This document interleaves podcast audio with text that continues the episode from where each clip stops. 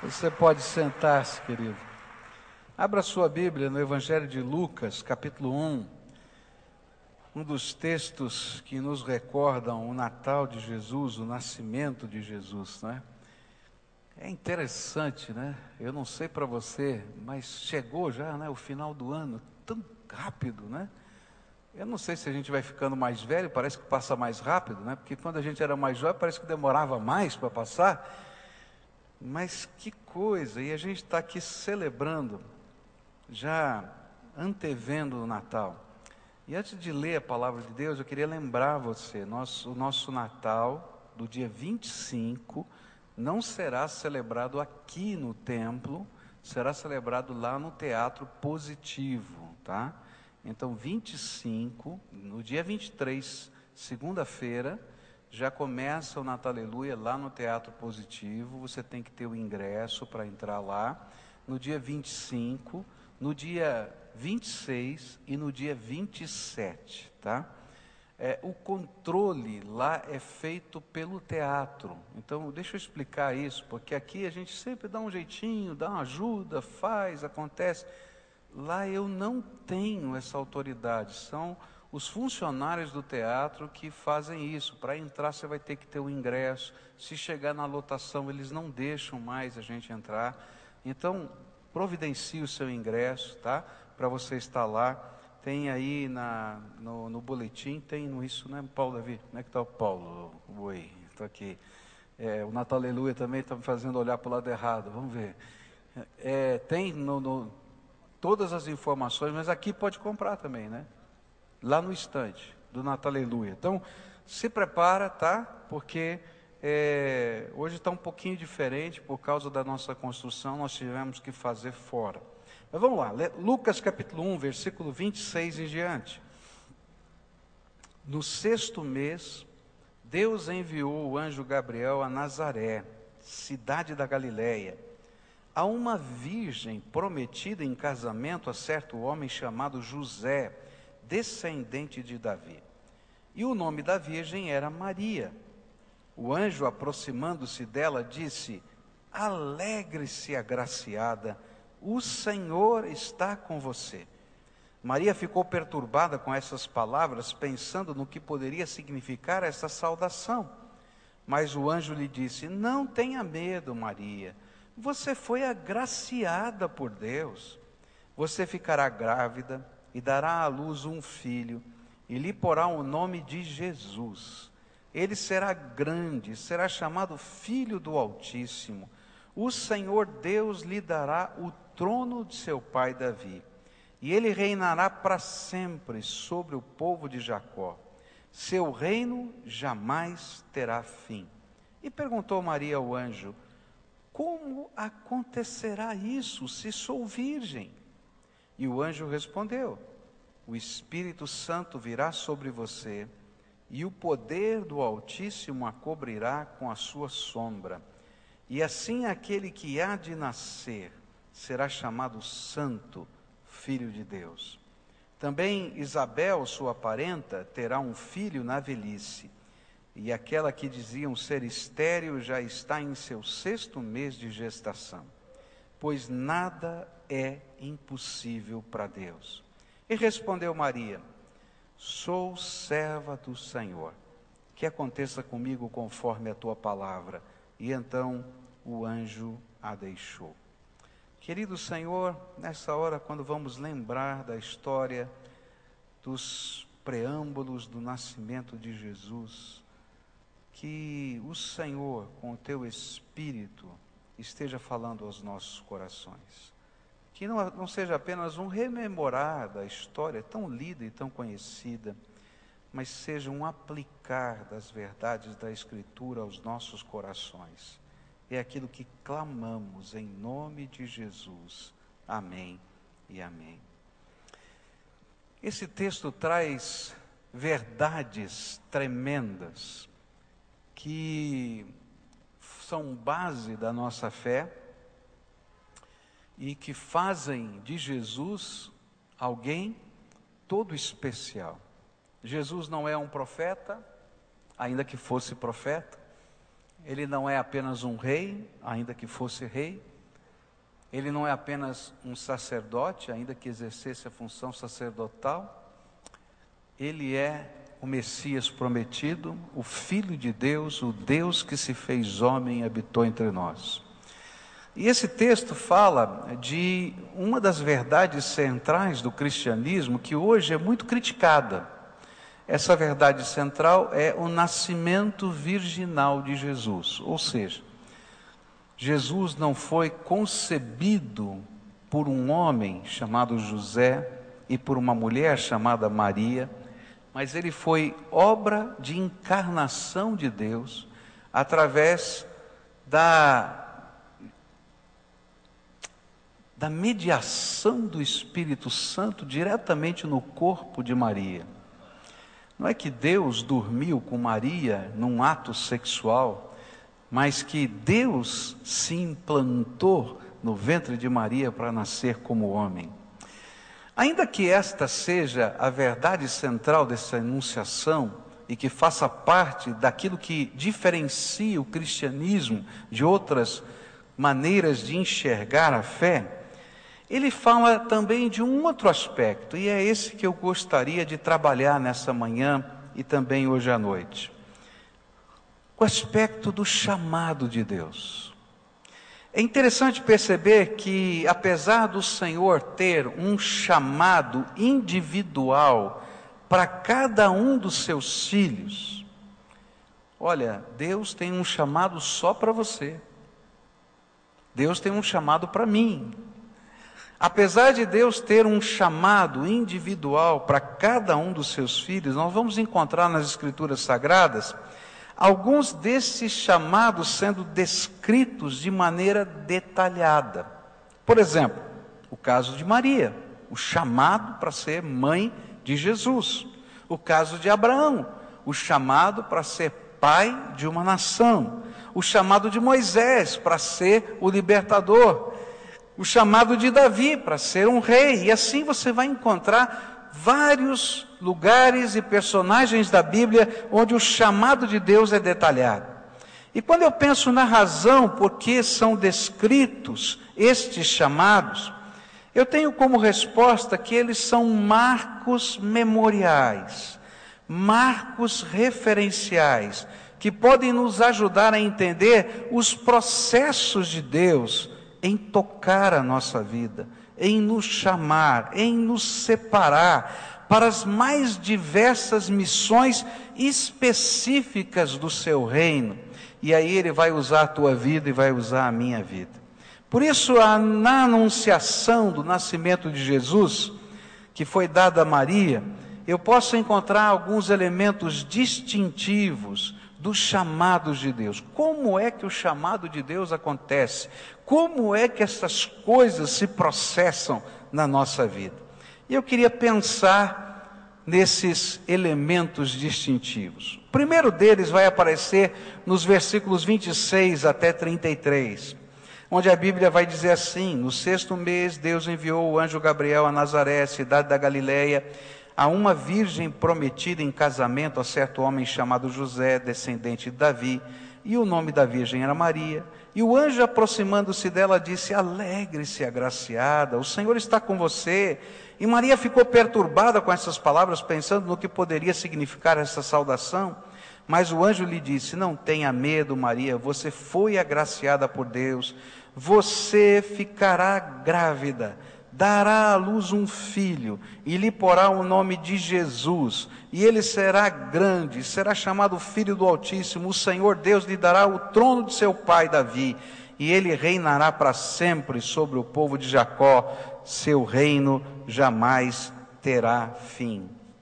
Primeiro elemento nessa experiência pessoal de um chamado é a intervenção do céu na terra. Eu vou chamar isso de uma santa visitação.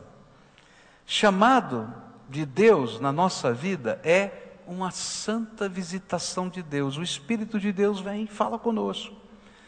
Deus nos visita, Deus nos toca de alguma maneira. E esse toque nunca é igual. Deus vai usar personagens diferentes, instrumentos diferentes, lugares diferentes, mas a sensação que eu tenho é que fui tocado por Deus. Deus falou comigo, alcançou a minha vida. E nesse toque, Deus revela um propósito. É interessante que Deus não dá um mapa, não dá todas as direções, todos os caminhos, Ele só diz: Eu tenho um plano. Eu quero usar você para isso. Eu quero usar você para isso. E esse toque, apesar de ser muitas vezes na nossa vida algo tão natural, para nós tem um sentido sobrenatural, porque a gente sabe que não é uma coincidência, que não faz parte de um contexto histórico apenas, mas é uma visitação de Deus e uma visitação de Deus reveladora. É um momento em que Deus, de uma maneira crítica, marca nossa vida com o seu plano. O Senhor fala algo de uma maneira inusitada, que nos leva ao encontro de um cenário que é celestial. É interessante que todo chamado, de alguma maneira, é dramático, ele é marcante e se conecta à nossa realidade pessoal de uma forma única. Deus escolhe elementos da nossa vida e coloca esses elementos da vida em destaque no chamado, para a gente saber que dele, ele não está chamando o outro, ele está chamando a gente, e que isso faz parte da nossa história. Eu acho interessante, por exemplo, quando Deus vai chamar Davi, né? Olha que coisa tremenda. Davi está pastoreando as ovelhas e Deus quer um rei e quando a gente vai ler na Bíblia, a figura dos líderes políticos era considerada e era chamada como pastor. Os pastores de Israel eram os líderes políticos, especialmente o rei. E tem um pastorzinho chamado Davi, que está cuidando das ovelhas, e chega Samuel procurando quem é o rei, na casa do pai de Davi, e passa o primeiro filho, o segundo filho, ele vai tendo as impressões na mente dele, é esse, não é esse, e o Espírito de Deus diz: olha, não olha para a aparência, não olha para a formosura, não olha para o tamanho, não olha para nada disso, olha para o coração como eu estou olhando, e de repente o último que aparece, que ninguém está nem cogitando que podia ser o pastor de Israel e aí então o Senhor vai dizer: é esse que eu escolhi. E aí a realidade de Davi está conectada com o chamado de Deus. Te chamei para ser pastor de Israel. Eu acho tremendo, por exemplo, Moisés. O chamado de Moisés está conectado com a vida dele. Ele vai encontrar uma sarça que arde e não se consome. E esse homem já havia se consumido pelo arder do desejo, da paixão de salvar o seu povo. E de repente Deus diz: Olha, eu quero te ensinar um caminho, eu quero te usar de tal maneira que você alcance o seu projeto sem se consumir. E de repente agora Deus fala com Maria e manda um anjo falar com ela. E sabe, não é qualquer anjo, é o anjo Gabriel.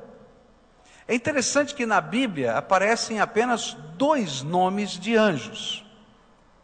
Na Bíblia, nos textos que nós consideramos sagrados, só aparecem dois nomes: Miguel e Gabriel. E é interessante que esse anjo tem tudo a ver com a história do nascimento de Jesus e tudo a ver com Maria. E Deus está invadindo a terra e colocando um ponto de contato no coração de Maria. Quem era Gabriel? É o anjo que vai revelar a Daniel o significado das 70 semanas de anos, uma das profecias que falam da vinda de Cristo e da sua segunda vinda, que falam do seu sacrifício pelos pecados, que falam da destruição do, do templo e da volta do Senhor. Esse aqui era uma profecia famosa, e ela sabia quem era Gabriel.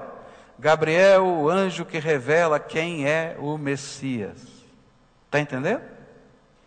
Agora, esse daqui é o mesmo anjo que vai aparecer a Zacarias marido de Isabel, prima de Maria, que apesar de ser idosa, era estéril, e disse para Zacarias que ela ficaria grávida e que o menino seria chamado de João, e esse é João Batista, e que havia revelado a eles que este seria o profeta que viria no estilo de Elias, como as profecias afirmavam, e que com a sua pregação prepararia o caminho do Messias. Ora, se ela era prima de Isabel, esse tipo de notícia já tinha corrido na família. E essa história do sacerdote Zacarias, que tinha tido uma visão com o anjo Gabriel, ele já tinha escrito nas tabuinhas, porque ele não estava falando, ele ficou mudo, como um sinal de Deus por causa da sua incredulidade. E ela sabia que essa profecia se cumpriu porque aquela senhora idosa que não podia ter filhos ficou grávida. Ela estava esperando uma criança nascer. Quem é que está falando comigo? O mesmo anjo que falou com a minha prima. E tudo que ele falou aconteceu. Certamente, quando esse anjo se apresentou, Maria sabia quem era. E certamente o céu estava invadindo a terra, a vida de Maria. E ela sabia que algo de Deus estava acontecendo na sua vida. Essa revelação era algo tão grande, além do natural. O que ela estava recebendo como revelação é que o anjo estava dizendo: Você vai ser mãe do Cristo, do Messias prometido no Velho Testamento a encarnação do Deus vivo. Era como que um desafio do céu, que pedia a quiescência de um ser humano normal, falho, pecador, mas que estava sendo convocado a ser parceiro de Deus para realizar o impossível aqui na terra. Quero dizer para você que, de maneiras diferentes, cada um de nós somos visitados por Deus. De maneiras diferentes, cada um de nós somos convocados por Deus. De maneiras diferentes, cada um de nós somos engravidados pelo nosso Senhor com os sonhos dos projetos dele. E vivemos crises marcantes, onde o toque de Deus tem significado muito especial para nós. Eu me lembro quando Deus falou comigo que tinha um propósito para a minha vida, que Ele tinha um projeto para a minha vida. Eu tinha tido uma experiência profunda com Deus, havia entendido o projeto de Deus para a minha salvação, que Deus podia ser o meu Deus, que Ele podia falar comigo. Eu era criança, tinha 12 anos de idade, tinha um encontro marcado com Deus todos os dias, onde orava, e quando começava a buscar a face de Deus, Deus me falava coisas, me ensinava coisas. Algumas era, eram para o dia a dia, mas havia algumas que eu não entendia muito bem e que me amedrontavam, porque ele falava de planos para o futuro, de projetos, de sonhos. E eu me lembro de uma vez que Deus me falou uma coisa que que me tocou profundamente e me deu temor. Ele disse que ele tinha me separado para construir a sua casa. E eu falei, Senhor, o que, que eu estou fazendo? não estou entendendo nada. E aí eu me lembro que eu falei com muita simplicidade: Senhor, eu só tenho 12 anos de idade e não posso tomar uma decisão tão séria como essa de decidir o meu futuro com 12 anos de idade. E eu me lembro muito bem que eu disse para Deus na minha oração: quando eu crescer, o Senhor fala comigo. Olha que coisa, né? A gente fica pensando, né? Só criança para falar um negócio desse, né? Falar para Deus, ó, quando eu crescer, o Senhor fala comigo, porque agora não dá não, né? Foi exatamente assim. E foi interessante que eu estava ali orando e abri minha Bíblia e Deus falava comigo assim, e fala comigo até hoje assim.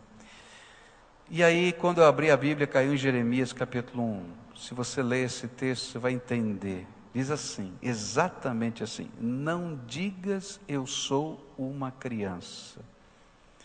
porque onde quer que eu te mandar, você vai. Porque antes que você fosse gerado no ventre da tua mãe, eu te constituí como profeta. E aí é que eu digo que sempre Deus faz conexões com a vida, com a nossa história, quando Ele nos toca, quando Ele nos chama. Não é coincidência, não foi coincidência Ele dizer, não digas eu sou uma criança, Ele estava conversando comigo, mas as conexões com a história são mais intensas. E então eu desci as escadarias do sobrado onde eu morava e falar com meu pai, com a minha mãe. E peguei o texto e li para eles. Falei assim: olha, está acontecendo alguma coisa. Eu já falei para Deus que eu não queria tomar essa decisão agora, mas depois desse texto não dá. Então eu quero comunicar a vocês que Deus está me chamando, Ele tem um projeto para a minha vida, e eu vou me comprometer com esse projeto. E quando meu pai e minha mãe começaram a ler aqueles versículos, eles começaram a chorar. E eu não entendia porque meu pai e minha mãe estavam chorando. E então meu pai olhou bem para mim e disse assim: Filho, quando você estava sendo gerado no ventre da sua mãe, eu e sua mãe colocamos a mão sobre a barriga dela e consagramos você ao Senhor para qualquer coisa que Deus queira fazer na sua vida. E fizemos um voto a Deus de nunca contar isso para você. Que se Deus quisesse e aceitasse a nossa consagração, Ele contaria isso para você. E hoje Ele está dizendo que antes que você nascesse, você já tinha sido consagrado para esse fim. E aí houve uma conexão da vida com o céu algo tão peculiar, tão particular, como o anjo Gabriel vindo falar com Maria. Na nossa vida é assim, tem coisas que os outros vão dizer coincidência. Tem coisas que os outros vão dizer, não, não é bem assim, você está espiritualizando demais. Mas você, você sabe que o céu invadiu o teu coração e que o Espírito de Deus está falando com você e que isso não é um acaso, é um toque de Deus, é um chamado de Deus, é uma santa convocação, é um mover do Espírito na minha vida e na tua vida. É claro que existem missões especiais, como a de Maria, de ser a mãe do Cristo, mas cada um de nós somos tocados por Deus de alguma maneira, e para cada um de nós, Deus tem um plano. Deus tem um plano para a sua vida. Agora, a segunda coisa que eu aprendo aqui nesse texto é que nós reagimos ao chamado de Deus, ao toque de Deus, de uma maneira humana. E como é que é esse negócio da reação humana diante do inusitado? do toque de Deus. A revelação de Deus, a manifestação de Deus, gera em nós um sentimento estranho dentro da nossa alma. E foi exatamente isso que aconteceu com Maria, mas não foi só com Maria, com Moisés, com Abraão, com todos que foram tocados por Deus. E é interessante isso. Eu queria que você entendesse primeiro quem era Maria, porque às vezes essa figura tão bonita das Escrituras ela é mitificada. E é bom lembrar quem era essa mulher. Maria era uma jovem, e uma jovem simples. Não era de uma família rica, abastada. Era uma mulher simples, bem jovem que estava se preparando para o seu casamento. Naquele tempo se faziam contratos de casamento, ia uma família, conversava com a outra família, apresentava o filho, apresentava a filha, e aí combinavam, eles vão se casar, tá? E aí começava esse período de noivado, era um período de preparação para o casamento, onde o noivo começava a preparar o lugar onde iria morar a nova família. E geralmente isso acontecia na propriedade do pai do noivo. Então, é como se a gente fizesse, né, a gente fosse imaginar um puxadinho. Acho que o melhor lugar para entender isso, o pastor Edson vai entender, é, o, é, a Baixada Fluminense no Rio de Janeiro. Não sei se você já conhece, já foi lá na Baixada Fluminense. É muito estranho lá. Você chega lá, tem uma casa. Passa alguns anos, você volta, tem uma casa em cima da casa com uma escada que sobe por trás. Passa mais alguns anos, tem uma casa em cima da casa que estava sobre a outra casa. E eu não sei como é que não cai aquela casa toda, porque não tem fundação para tudo aquilo, né? E eles vão levantando prédios de dois, três, quatro. É uma casa em cima da outra. Você pergunta: o que, que é isso? Não, essa aqui era do papai. Esse aqui era o vovô, né? Esse aqui virou o papai. Esse aqui agora é do filho que casou. E eu não sei como é que vai ser a próxima geração, tá? Mas é mais ou menos assim. E era mais ou menos assim que funcionava, não nesse estilo, mas naquele terreno ele construía o quarto deles. E ele preparava aquele lugar, até que o pai da noiva pudesse olhar e dizer, e o pai do noivo olhasse e dissesse: Olha, tá bom, está aceitável. E então se marcava o dia em que o noivo saía em cortejo para buscar a noiva, não é? Na casa do pai e voltar para habitar naquela casa. E esse era o período de noivado. Ela estava nesse período, José estava construindo a casa. Está entendendo? Uma mulher simples, que tinha um noivo, que estava construindo a casa. Quais eram os sonhos dessa mulher? O sonho dela era uma pessoa normal. Casar, ter filhos, ajudar o marido a construir a vida. Ela era uma mulher como qualquer outra mulher na face da terra, com sonhos, virtudes, defeitos. Algumas pessoas não acreditam que Maria era pecadora, mas a Bíblia diz que não há um único justo sobre a terra, a não ser Jesus Cristo, a encarnação do Deus vivo. Como qualquer ser humano, ela estava lá, seguindo a sua vida. Por isso, a reação à revelação será ou seria a mesma que talvez se você tivesse de se confrontar com algo similar, você vivesse.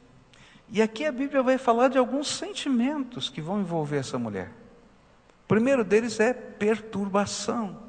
Maria ficou perturbada com essas palavras, pensando no que poderia significar esta saudação. Quem não ficaria perturbado se visse um anjo na sua frente? Eu não sei, não, mas eu acho que se um anjo aparecesse aqui, ao vivo e a cores. Alguns ficariam de boca aberta e sentadinhos. Mas eu tenho as minhas dúvidas se alguém não ia sair correndo. Para para pensar. Um anjo aparece. Gera uma perturbação. O que é que está acontecendo? Como é que está sendo esse negócio? Como é que funciona? O que, que é isso? Mas não era só, só isso. De alguma maneira, Maria estava sendo tirada da sua, sua zona de conforto. Deus estava dizendo para ela através do anjo: Olha, a sua vida não vai ser isso que você está sonhando. Eu vou mexer, não vai ser nessa casa que você vai morar. Vai dar uma confusão legal aqui, olha. Você vai chegar para o teu noivo e dizer assim: estou grávida pelo Espírito Santo. Estou falando sério, ia ser uma confusão. Eu vou mexer com você porque você vai experimentar não o normal, mas o excepcional.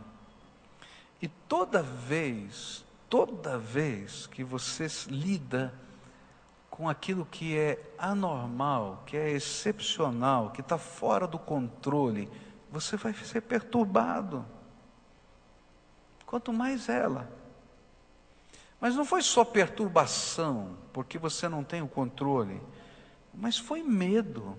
A Bíblia diz assim: o anjo lhe disse: Não tenha medo, Maria, você vai, você foi agraciada por Deus. Mas como é que eu não vou ter medo da visão? Como é que eu não vou ter medo da missão? Como é que eu não vou ter medo da rejeição? Já parou para pensar? Primeiro está olhando a visão e dizendo: será que eu estou ficando louca? Porque não tinha mais ninguém para testemunhar, só ela.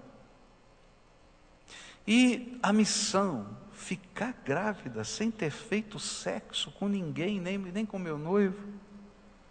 Esse negócio é doido. Da rejeição. E se isso acontecer mesmo? Porque esse é o anjo que falou com a minha prima. Nossa, como é que eu vou falar para os meus pais que eu estou grávida? Como é que eles vão lidar com isso? Pensa nisso. Pensa naquela época. Como é que eu vou falar para o meu noivo? Está entendendo? Depois, naturalmente, a próxima reação foi dúvida. E aí diz assim a Bíblia: também Isabel, sua parenta, terá um filho na velhice, aquele que diziam ser estéreo, já está em seu sexto mês de gestação. O anjo, fazendo a leitura do coração de Maria, diz assim: Você não está acreditando, né? Então lembra que a tua prima, que não podia ter filho, ficou grávida, e fui eu que anunciei para ela: vai acontecer com você. Não é sonho, não é visão, é, é verdade. Por fim, um sentimento de incompetência e incapacidade. E aí ela vai dizer assim: como pode acontecer isto? Isto é impossível, perguntou Maria ao anjo. Como acontecerá isto se sou virgem? Por isso, diante da revelação divina, todos nós nos sentimos paralisados impotentes. Temos medo. E se isso está acontecendo com você quando Deus revela os seus planos para você, eu quero dizer que você está muito bem acompanhado. Maria sentiu assim, Moisés sentiu-se assim, outros servos de Deus da história se sentiram assim. Agora tem uma coisa que faz toda a diferença. A nossa segurança para ouvir o chamado de Deus não vem de nós. Porque se Deus quisesse usar alguém que tivesse todos os dotes para fazer a obra dele, ele não escolheria um ser humano, ele escolheria um anjo. Mas se ele escolhe um ser humano cheio de defeitos, cheio de problemas, é porque ele quer derramar graça sobre ele, sobre essa pessoa. E é por isso que o texto vai dizer: agraciada, porque algo que você não merece, algo que você não pode, algo que você não entende, algo que é muito maior que você, Deus quer fazer através da sua vida e na sua vida. Nessa manhã, eu queria fazer uma pausa nesse estudo. Eu vou continuar com ele sobre, com, falando sobre Maria e essas relações com o chamado de Deus, essa santa convocação hoje à noite. Mas agora de manhã eu queria orar com você. De alguma maneira, Deus está usando o seu espírito para falar com você. E sabe, o bonito é que Deus fala conosco e revela que tem um propósito para nós a vida inteira. Talvez você tenha ouvido o primeiro toque de Deus há muitos anos atrás. E aí, por causa de uma série de razões, sentimentos como esse, medo, dúvida, perturbação, que vai acontecer, meu familiar, etc., você ficou parado no teu cantinho. Mas eu acho tremendo é que Deus não desiste da gente. Deus vai chamar Moisés quando ele tinha 80 anos de idade para o mesmo projeto que ele tinha colocado no coração dele quando ele era um jovem e fez tudo errado. Deus não desistiu de você. E Ele continua tocando o teu coração, e Ele continua chamando a tua vida. E o incrível é que em alguns momentos da tua história parece que o teu coração arde, mas arde, arde, que você não consegue nem lidar com esse ardor. É Deus dizendo: Olha, eu não mudei de ideia. Eu continuo a ter um projeto para a tua vida. E eu quero usar você. E eu quero abençoar você. E eu quero agraciar você. Você está disposto, está disposta a dar um passo de fé e caminhar comigo? E os mesmos sentimentos que um dia você já sentiu, perturbação, medo, dúvida, tanta coisa misturada, vão continuar se repetindo. Porque você é de carne e osso. E mesmo que a vida tenha mudado, novas coisas aconteceram.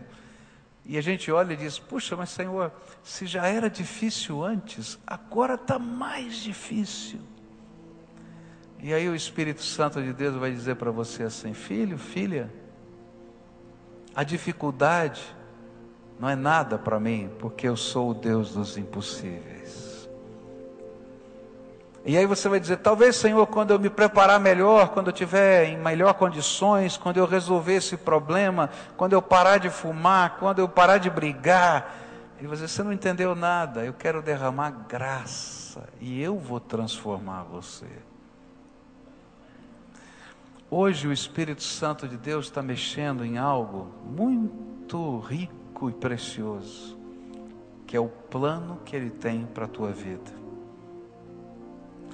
E o que a gente precisa fazer está no final dessa história. É quando a gente para de lutar e diz as duas coisas que Maria vai dizer. Tá bom, Senhor? Eu já entendi. Eu sou serva do Senhor. Cumpra-se em mim a tua palavra. E quando a gente tem coragem de fazer essa entrega, coisas começam a mudar na nossa vida. Não é um tapete vermelho, se você olhar para a história de Maria, não foi um tapete vermelho. Mas ninguém vai tirar dela o privilégio de ter sido a mãe do Cristo. Hoje pela manhã eu queria orar com você. Deus tem falado com você, tem tocado o teu coração, tem mexido com a tua vida. Ele tem dito: Eu tenho um plano para você. Você está em luta, você diz, Senhor, quando? De que jeito? Como? De que maneira? Tenho medo. Está muito bem acompanhado. Mas dá o um passo de fé. E diz, Senhor, quero ser teu servo.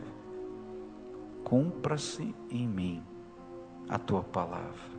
Se você é uma dessas pessoas que o Espírito Santo está falando, eu quero orar por você. Deus está fazendo uma santa convocação hoje aqui. E eu quero fazer uma preciosa dedicação da tua vida ao Senhor. Sei lá, esse pacto. Eu não sei qual vai ser o próximo passo, como Maria também não sabia. Mas eis-me aqui, Senhor, pode usar a minha vida. Se você é essa pessoa a quem o Espírito Santo está falando, fica de pé no lugar em que você está. Eu quero orar por você. Pode ficar de pé, em nome de Jesus. E eu quero orar por você. Você que está atendendo essa santa convocação de Deus. Deus está falando com você, você sabe. Ele já conectou com a tua história.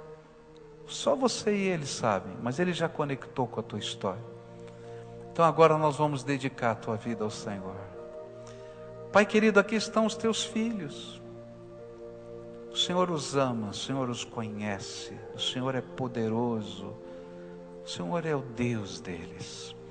E ao longo da vida e da história, o Senhor tem mexido no coração deles. E o Senhor tem dito a eles: Eu tenho um plano, eu tenho uma missão, eu tenho um propósito para você. E Senhor, quando o Senhor fala, a gente treme.